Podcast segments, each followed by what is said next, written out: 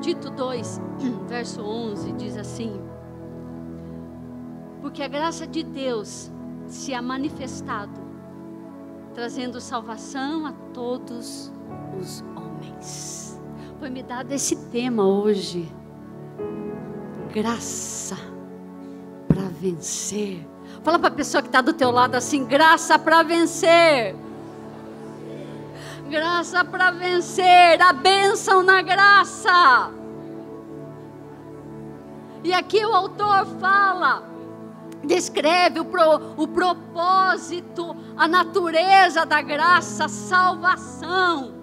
Graça traz salvação. A graça foi manifestada para os homens. E a graça nos ensina a abandonar o pecado.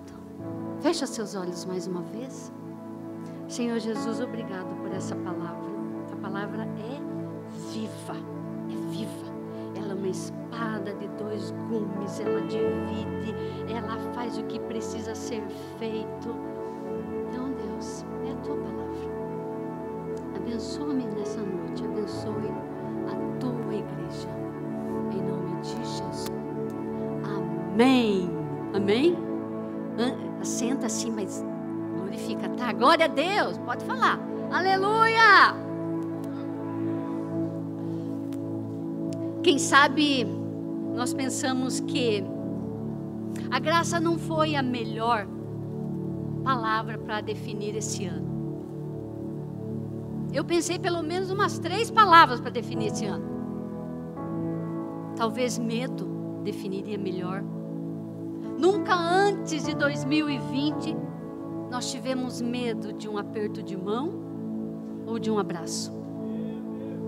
Talvez a palavra que definiria melhor seria isolamento. Como ficar sozinho foi tão desejado por muitos. Ou talvez a palavra frustração. O que, você vai fazer no próximo mês? Não sei. E o casamento foi adiado. E, e, e, o, e o, comércio o, e a empresa está de lockdown. Mas medo, isolamento, frustração não são palavras inspiradoras para definir um ano. Mas graça é, não é, gente? Graça é. Graça é, e talvez foi a palavra que nós mais usamos este ano. Eu não sei vocês, mas eu fui. Senhor, me dá graça para isso, me ajuda nisso, Senhor, me dá graça para vencer isto. E a graça cai muito bem para definir nosso ano. Ano da graça, ano do favor de Deus, ano da bondade de Deus. E você vai terminar o ano sim, com a graça de Deus. Pode ter sido um ano difícil, mas você vai terminar com a graça. É céus abertos, a graça de Deus está sendo derramada sobre a nossa vida. Mas usamos e falamos como se entendêssemos o termo. Damos graças antes das refeições somos gratos pela bondade de alguém, sentimos gratificados por uma boa notícia, agraciados por uma vitória, deixamos uma gratificação quando somos bem servidos, conseguimos exemplares de graça, entrada grátis. Alguns serviços são fornecidos por algum período a seus clientes de graça. Até compramos geladeira, fogão, micro-ondas com 30% de graça. Mas isso é Black Friday, tá, gente? Mas a Bíblia, ela esclarece para nós. Ela nos dá o verdadeiro, real significado, o sentido dessa palavra. Graça, favor e merecido o melhor absoluto para quem merecia o pior absoluto. É a concessão, a permissão da bondade, da generosidade de Deus a alguém que não tem direito nenhum a ela. E, gente, eu vi a Ade pegando ali. Se você, se alguma palavra, alguma hora, Deus falar ao teu coração, fica à vontade, tá? Pode pegar aqui. Graça é de graça para pessoas que não merecem nada. E eu sou uma delas. Ninguém merecia salvação, ao contrário, todos nós merecíamos o inferno e condenação. Então Deus manifesta a sua graça e o seu favor amoroso em nosso favor. Em outras religiões você pode encontrar a palavra paz, a palavra bondade, até amor se encontra. Mas graça só aqui tem. Só no Evangelho, só no cristianismo, só na, na, nas Escrituras tem a palavra graça, porque essas religiões apresentam a salvação do homem como um esforço que ele mesmo tem que fazer. Mas a palavra de Deus diz em Efésios 2, 8, 9: que pela graça nós fomos salvos. Isso não vem de nós, é dom de Deus, é presente de Deus para mim e para você. É graça. Graça é o poder de Deus alcançando a nossa vida e fazendo por nós o que nós nunca poderíamos fazer sozinhos. Vivemos no reino da graça, vivemos no reino de Deus. Não é isso que tem sido pregado aqui? Vivemos no reino de Deus. E a graça está no pacote, gente. A graça está incluída. A graça faz parte do reino de Deus. Aleluia. Mas já fomos mudados, transformados, encorajados por essa graça. Quando a graça acontece, nós não recebemos um emoji de joinha de Deus. Nós recebemos um novo coração. É Cristo vivendo em nós. Nenhuma outra religião faz tal afirmação, nenhuma outra crença implica na presença do seu fundador vivendo dentro dos seus seguidores. Buda não vive não habita num budista. Maomé não habita no muçulmano, Allan Kardec não habita num espírita, mas Jesus habita em nós, a sua palavra diz isso. Ele habita em nós, nós somos salvos por esta graça, nós somos salvos por Ele, nós somos salvos pelo Seu amor. Muitas pessoas têm dificuldade para entender a graça pelo conceito errado que tem a respeito de Deus. Se as pessoas não enxergam Deus como santo, não enxergam que precisam da sua graça. A graça significa que tudo que somos, tudo que temos, é porque Deus quis nos dar, não porque merecemos. E a recebemos como um presente de Deus e não tivemos que trabalhar duro. A graça é um manancial de bênção, da bondade de Deus concedida a nós pecadores. Você trabalhou hoje? Sim ou não? Você levantou hoje da cama? Isso é graça, gente. Você está respirando? É graça de Deus, é graça de Deus. Teu coração está pulsando aqui no teu peito. É graça de Deus. Dá uma olhada para a pessoa que está sentada do teu lado. É graça de Deus, é graça de Deus, é bondade de Deus. É bondade de Deus. Nós estamos vivos hoje, não somos consumidos por causa do que Jesus fez. Nós vamos para o céu por causa do que Jesus fez. É graça de Deus. É graça de Deus. A graça nos desconcerta porque ela vai contra o conceito de que diante de uma injustiça algum preço deve ser pago. Mas Paulo e Pedro afirmam que um alto preço foi pago. Paulo disse: vocês foram comprados por um alto preço, por um bom preço. Pedro ele diz assim: não foi mediante coisas corruptíveis, como ouro, como prata, que vocês foram resgatados dos seus pecados, mas foi pelo precioso sangue de Jesus. A graça não custa nada para quem recebe, mas custa tudo para quem dá. É gratuita porque o doador assumiu o preço. João 3,16 diz: Porque Deus amou o mundo que deu. Deu o seu filho unigênito, deu aquilo que ele tinha de mais valor, de mais caro para mim e para você. Ele deu. O preço foi pago. Não é uma exibição de Deus, pois custou o exorbitante preço do Calvário. E eu queria falar algumas coisas a respeito da graça.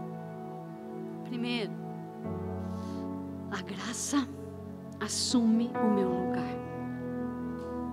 Quando Barrabás ouviu a multidão pela janela da sua cela, ele sentou no chão e calou-se. Alguns metros da sua cela, na fortaleza de Antônio, uma multidão esbravejava contra um homem. Pilatos faz algumas tentativas para soltar esse homem. Ele diz: Não acho nenhum motivo de acusação contra ele, contra Jesus. Ele declara aquilo que os apóstolos iriam falar mais tarde. Jesus não tinha pecado, ele nunca pecou. Jesus poderia ter partido o pão com Satanás no deserto, mas ele não fez. Jesus poderia ter rompido com o Pai no Getsemane, mas ele não fez. Paulo fala, ele passou por todo tipo de tentação, porém sem pecado. Sem pecado. Ele ainda diz: aquele que não conheceu o pecado, se fez pecado por mim e por você, para que nele fôssemos feitos justiça de Deus. Nós, por sua vez, estávamos perdidos. Lembra da canção? Maravilhosa graça de Jesus, que um dia me alcançou. Eu estava perdida, eu estava cega, mas Cristo me resgatou. Para alguns, essas palavras soam tão antiquadas. Hoje nós vivemos num mundo de relativismo, o pastor Ali pregou a semana passada a respeito disso. Ninguém é realmente culpado. Ninguém é realmente perdido. Pecado é relativo. Depende do ponto de vista. Eu quero dizer para você uma coisa: aquilo que foi pecado lá no jardim do Éden com Adão e com Eva, é pecado hoje para nós, sim, e isto não muda. Isso não muda. E tudo que é relativo a uma verdade absoluta e ela está aqui.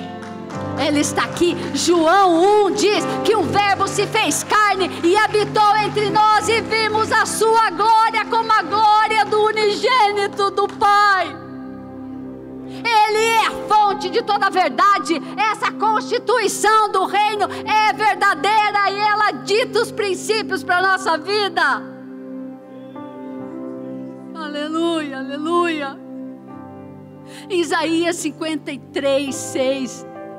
A Bíblia diz que todos nós andávamos desgarrados, cada um se desviava pelo seu caminho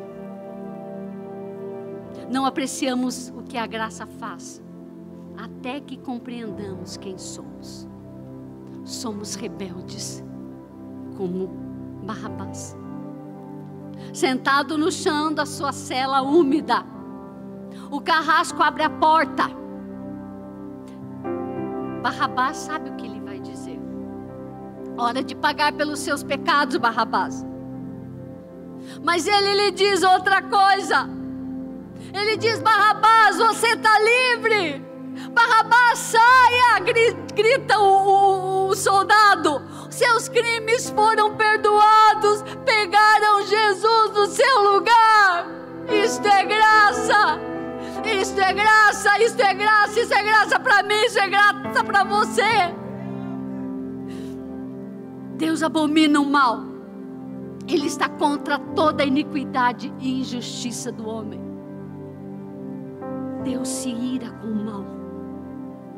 Não entendemos essa ira, pois a gente analisa na perspectiva da nossa ira. A ira do homem é cheia de explosão, é cheia de violência e geralmente egoísta. Deus se ira porque a desobediência contra a sua vontade e seus mandamentos resultam em autodestruição. Que tipo de pai assiste com prazer o seu filho se ferir? Você acha que Deus dá risadinhas quando vê um adultério? Escondido de um assassinato? Debocha quando um bêbado cai numa valeta? olha para um outro lado fingindo não nos ver quando, quando enganamos ou mentimos. Deus está legítima e justamente irado. Nossos pecados são afrontas à santidade de Deus. Porque o mal arruína seus filhos e destrói a sua criação. E não temos desculpa, pois Deus tem se revelado a nós de tantas formas através da sua criação, através da sua palavra, através do seu espírito, através do seu filho. O problema não é que Deus não fale, somos nós que não ouvimos. Deus ama seus filhos, mas abomina aquilo que nos tornamos quando desobedecemos. Ele não ignora a nossa rebelião e nem afrouxa as suas exigências. Deus faz o que não podemos. E assim, podemos ser o que nunca ousamos sonhar justos diante dEle. O que nos separa de Deus não é uma porta, um portão, uma cerca, mas é o pecado. Nós não somos fortes o suficiente para removê-lo e não somos bons o suficiente para apagá-lo. O pecado infecta a pessoa inteira, desde os pés até a cabeça. Ele contamina tudo. O ditador chinês Mao Tse-tung morreu em 1976. Seu médico recebeu uma tarefa impossível o corpo do governante deve ser preservado para sempre. O médico desaprovando a ordem, pois um corpo sem vida está condenado à podridão, obedeceu. Foram bombeados para dentro do seu corpo 22 litros de formal. O resultado foi horripilante. O rosto ficou uma bola, o pescoço grosso como a cabeça, as orelhas esticaram.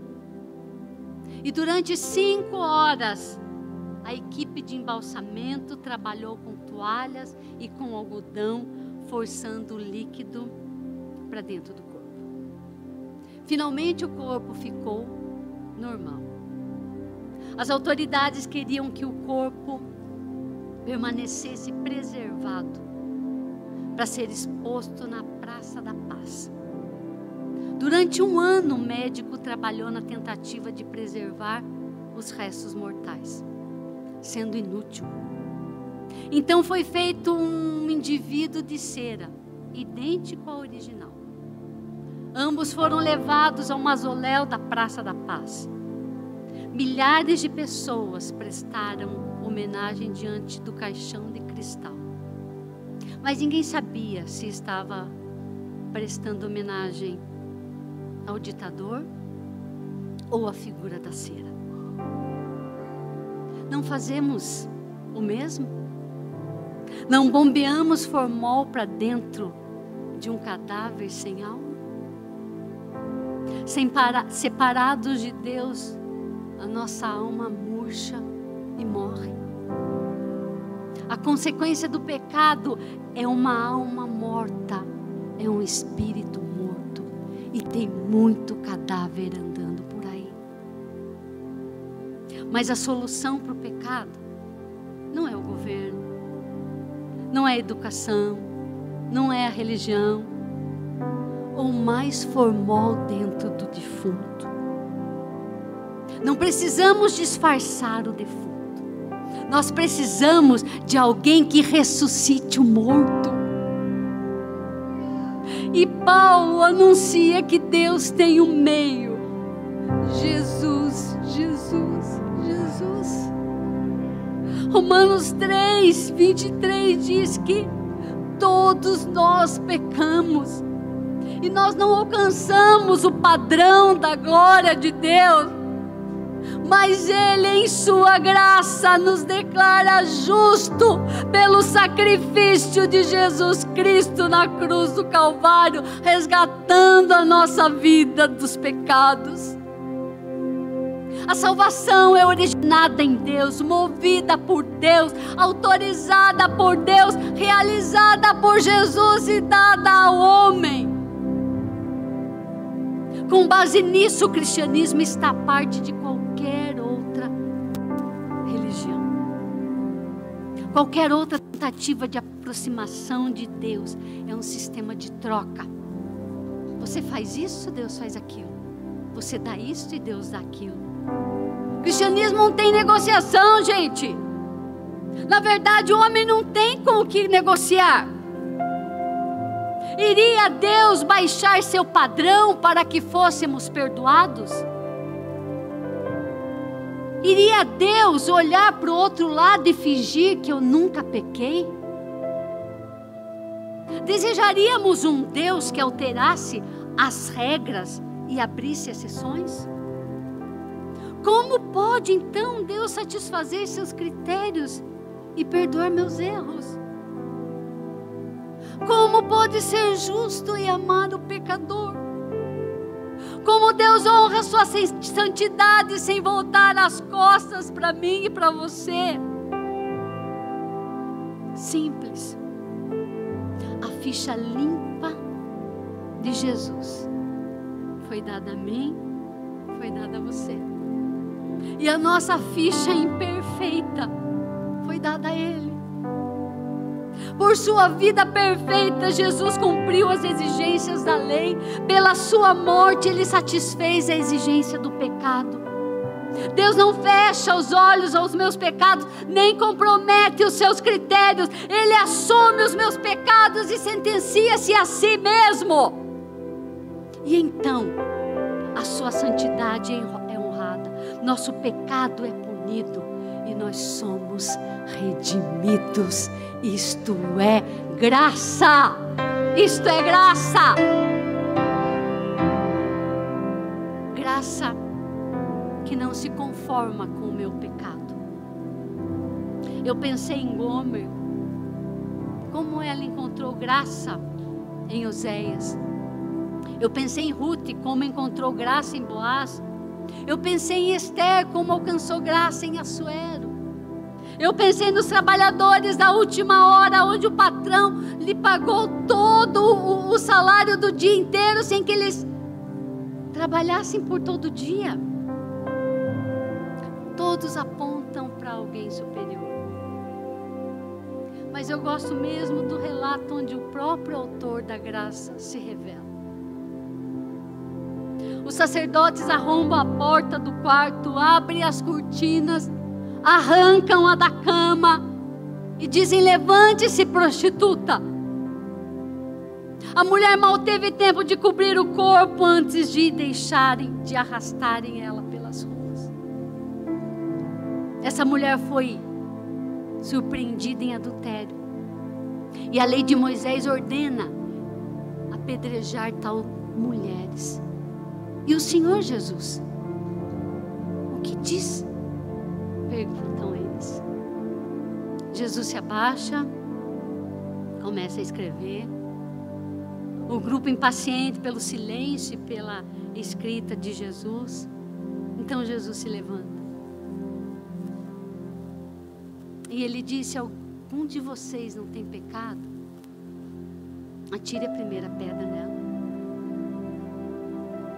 Os, acusadores se calam, as pedras caem.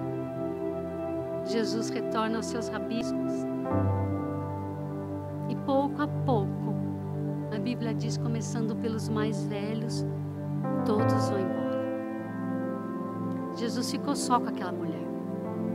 Então ele pergunta a ela: Onde estão os teus acusadores? Ninguém te condenou? Ela diz: Não. Então ele diz: Eu também não te condeno. Eu também não te condeno. Que graça maravilhosa que alcança o pecador e o resgata. Não importa quanto erramos, Isaías 1,18 diz que os nossos pecados podem ser mais ver, vermelho como escarlate, mas eles se tornam branco como a neve. Não importa quão sujo viemos para Jesus, o sangue dele nos limpa, nos purifica de todo pecado. Talvez você diz: "Ah, você não sabe o que eu fiz, você não sabe o que eu cometi. Não importa, talvez você necessite de mais graça, mas Deus tem mais graça do que você tem de pecado. Você se lembra do dia que você foi alcançado por Jesus? Às vezes a gente esquece, já faz tanto tempo, eu nem me lembro mais quando eu fui alcançado por Jesus. Você se lembra? Quantos de nós aqui afundados na bebida, no vício, nas drogas, cheios de depressão, família destruída, sem perspectiva, sem esperança, no fundo do poço. Quantos orgulhosos. E aí, e aí a graça de Jesus não alcançou. Ele ele nos trouxe, Ele nos alcançou, e então Ele nos resgatou, Ele nos curou, Ele nos libertou, Ele nos deu um novo propósito de vida, Ele curou a nossa alma, Ele curou o nosso coração, o nosso espírito, Ele nos deu um ministério.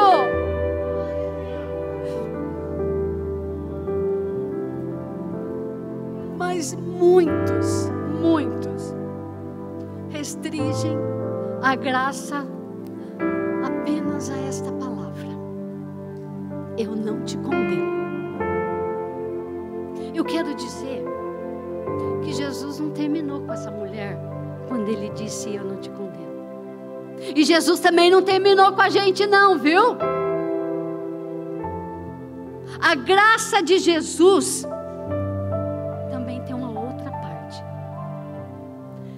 encerra a conversa com essa mulher dizendo: vá e não peque mais. Tem muita gente pregando uma graça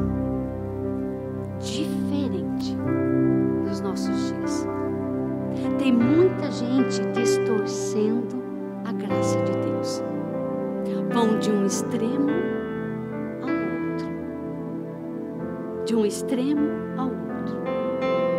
De um lado a graça que é licença, é permissão para pecar, tá tudo liberado. Eu não preciso fazer mais nada, Jesus já fez tudo por mim. E é uma graça insensata, irresponsável e permissiva. Não tem nada a ver com a graça de Deus. E do outro lado, as pessoas tentam fazer jus à salvação mediante o seu desempenho, o seu comportamento, impondo normas, não pode isso, não pode aquilo, usa um texto sem contexto, pregando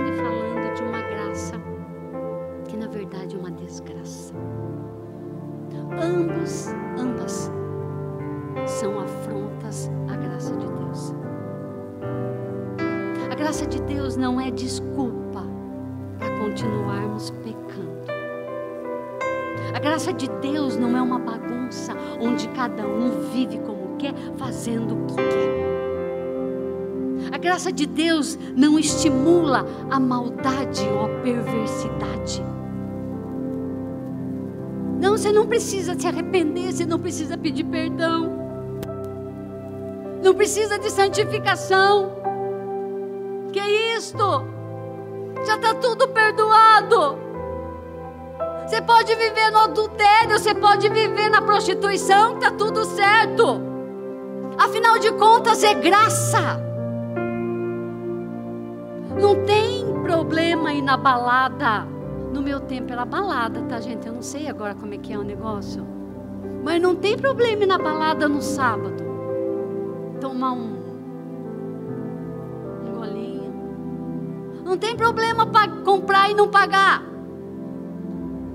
Não tem problema prejudicar os outros, mentir, enganar, negligenciar a família, a igreja, os compromissos, está tudo certo, está tudo liberado.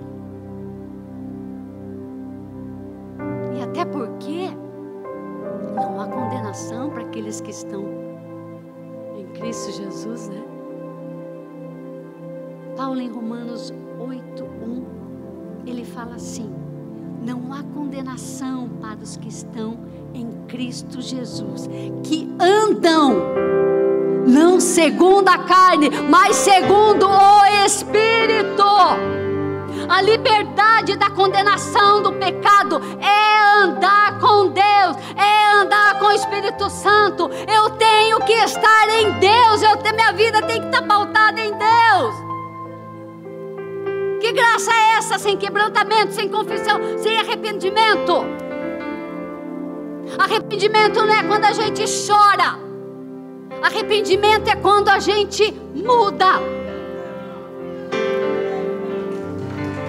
Quando a gente muda. Tem gente que não consegue controlar o desejo. Como é que vai controlar a vida? Como é que vai controlar o futuro, o destino? Aí vive um evangelho, um cristianismo mediano. Tá tudo bem. Até porque eu vou uma vez por mês na igreja. Deixa eu dizer uma coisa para você. Eu posso ficar o dia inteiro na água, e isto não me fará ser um peixe. O que eu quero dizer para você é que você precisa estar na igreja sim. Você precisa vir aqui, mas você precisa deixar essa palavra entrar no teu coração, fazer diferença, andar como ela manda, fazer o que ela diz. Romanos 6, Romanos 6, 1, diz assim, ó. Que diremos, pois, estas coisas? Permaneceremos no pecado para que a graça seja mais abundante? Eu vou pecar e vou pecar e vou pecar e vou pecar para que a graça seja maior na minha vida? E o mesmo apóstolo ele responde a essa pergunta: de modo nenhum, de modo nenhum. Paulo contesta a ideia errônea de que é preciso continuar no pecado para que a graça seja exaltada. Ele condena isto. E Jesus, Jesus não aliviou, não. Jesus não aliviou para a gente, não. Você não vê Jesus baixando o padrão dele na graça, não. Ao contrário, ao contrário. Ele diz, lá na lei, diz assim: se você adulterar, já era. Mas agora, na graça, eu digo: se você olhar com intenção, você já pecou. Na lei diz olho por olho, dente por dente. Mas na graça diz assim, ó: ame teu inimigo. Se ele pedir para você andar um quilômetro com ele, anda dois. Se ele pedir a capa, dá a capa, dá a água, dá o, o, o chinelo. Jesus deixou mais difícil para a gente. Ué, mas não é graça, pastora? Ele está dizendo assim: é graça, então viva melhor. Viva de uma maneira abundante, viva de uma maneira significativa. Vivemos o reino de Deus e qual é a cultura desse reino? A pastora Solange pregou. Pregou sobre isso. E a cultura é alegria, abundância, é paz, é bondade, mas também é santidade, também é arrependimento, também é confissão, também é intimidade com o rei, é compromisso, é pureza. Gente, e a graça não é só para ajudar quem caiu, não. A graça é, pra, é poder para a gente vencer a tentação antes de cair antes que ela se realize. A mesma graça que nos arranca do pecado, nos dá força para vencermos e ficarmos longe dele. A graça não dá tapinha na nossa, nas nossas costas, não, dizendo: vamos lá, tudo bem. Você, você, você caiu, né? Você, fazer o quê? Deus sempre vai manifestar a sua graça e nos restaurar Sempre, sempre, sempre. Mas o pecado tem que ser um acidente na nossa vida. Eu falo isso lá para os meus alunos do quarto módulo. O pecado tem que ser um acidente na nossa vida e não um estilo de vida. Eu estou andando, eu estou andando, opa, tropecei, pequei. Um acidente.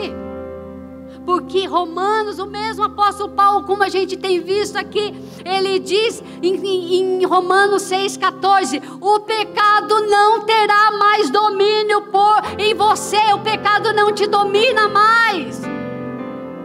No novo nascimento, Deus nos libertou do pecado, Deus nos liberta do pecado. Se nós nos sujeitamos a Ele novamente, é por nossa escolha, é porque queremos. Paulo ainda diz: não recebam a graça em vão.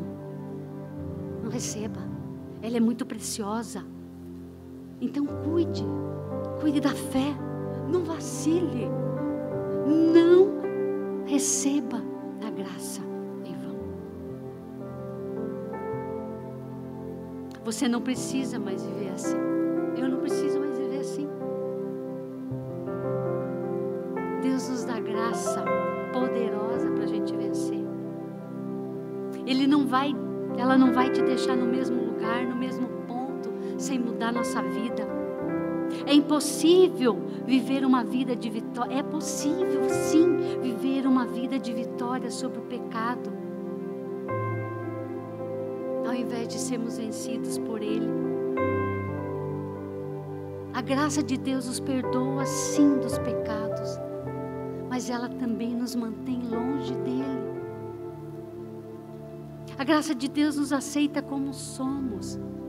Quando a gente veio para Jesus, quando fomos resgatados, mas ela se nega a deixar-nos do mesmo modo.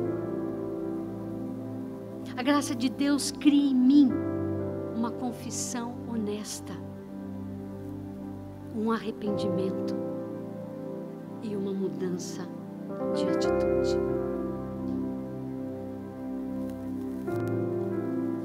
E eu quero falar do último ponto da graça. A graça que me sustenta. A graça que me sustenta. Paulo, em 2 Coríntios 12, fala, faz referência a essa graça sustentadora. E a grandeza da graça é isso. Não somos nós, é Ele. É Ele. A graça salvadora nos salva dos nossos pecados, mas a graça sustentadora nos sustém em nossa necessidade. Ela nos equipa com coragem, com força e com sabedoria. A graça sustentadora não promete ausência de luta, mas promete a presença de Deus. E conforme Paulo, Deus tem graça suficiente. Suficiente. Respire fundo. Respira aí. Você esgotou o oxigênio da terra? Arranque uma folha de uma árvore. Você acabou com a floresta amazônica? Mergulhe um copo no mar. Você absorveu toda a água do oceano? É claro que não. Claro que não. E esta é a imagem da graça suficiente de Deus. Nunca esgotamos o seu suprimento. O céu não reconhece a frase: reserva de graça está acabando. Deus tem graça suficiente para nos ajudar com todos os dilemas da nossa vida. Você esperaria menos de Deus? Você esperaria menos dele? Ele enviou seu próprio filho para morrer por nós. E não enviaria poder para nos sustentar. Paulo achava essa lógica impossível.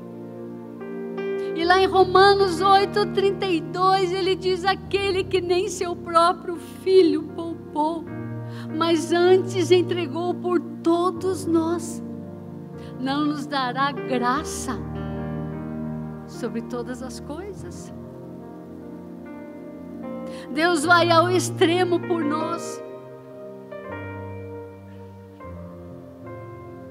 seu filho. E será que ele vai agir diferente em coisas tão mais simples? Tão mais simples? Você acha que o pagamento da sua casa, ou a escola dos seus filhos não são importantes para Ele? Você acha que Ele não se importa com você? Você acha que o que é importante para você não é importante para Deus? Nós fazemos dele uma figura religiosa que se preocupa apenas com as coisas espirituais e nada mais. Mas isso não é consistente com o relato das Escrituras. Mateus 6, 26, ela fala de, um, de uma declaração tão sublime da graça de Deus e da sua misericórdia. Ele diz assim: Deus cuida do pardal, não vai cuidar de você não vai ter mais amor por você do que pelo pardal. Põe aquela foto que eu, que, eu, que eu te dei lá, Bruna. Tem uma árvore na frente da minha casa. Eu amo aquela árvore. E agora ela está assim, totalmente florida. Totalmente florida. E essa semana minha neta falou assim: vó, essa árvore está igual a senhora. E aí eu não sei se vai dar para vocês verem. Dá para ampliar assim, Bruninha, ou não? Ou não? Mas assim, gente, nesta árvore tem mais ou menos uns cinco ninhos de pardal, né, amor? De sabiazinho, de, de rolinha, uns cinco. E tem uma que fica bem na minha janela assim. Então toda manhã quando eu acordo, eu olho para ela. E ela tá botando, tá chocando, não sei, faz dias que ela tá lá. E eu falo pro bem assim, bem, vamos pôr uma mãozinho ou vamos pôr um, frutinha, qualquer coisa para ela comer, porque ela para ela não sair do ninho dela. E quando eu olho para aquela, para aquela vizinha, eu me lembro desse versículo.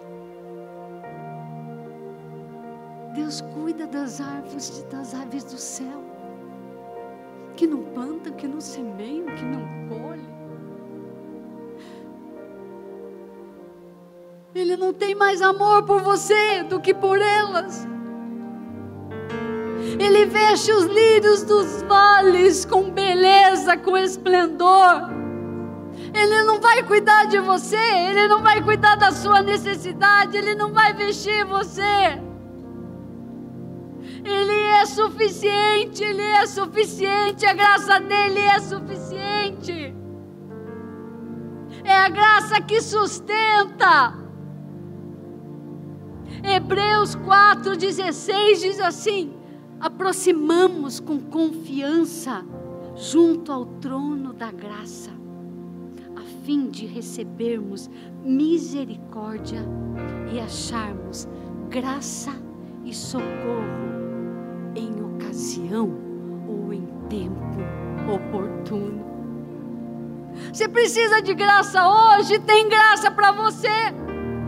É tempo oportuno, é ocasião oportuna. Quando que você precisa?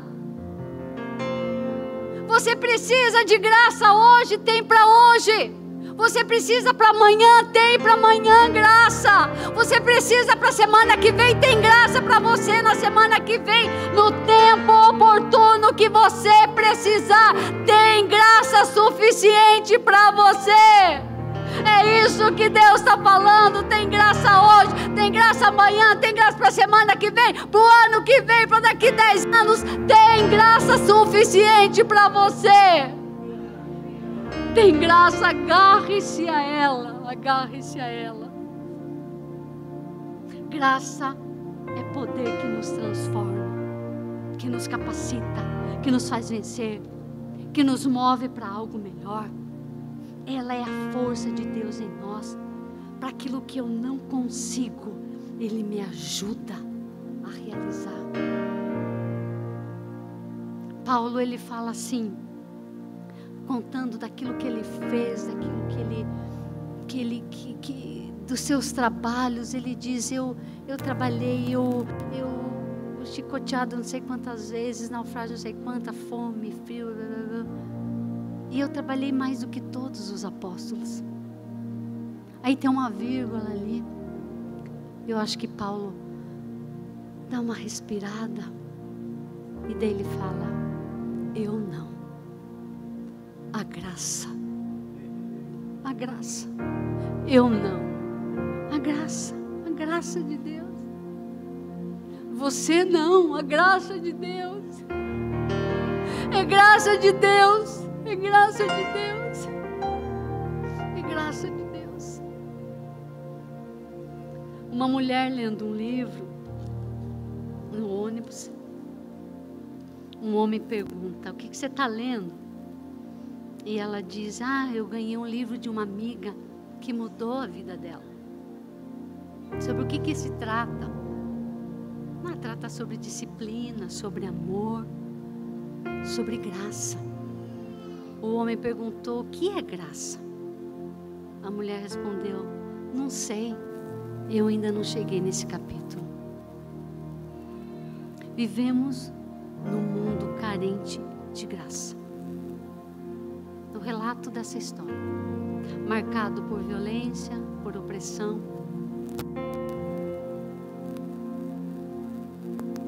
E a igreja?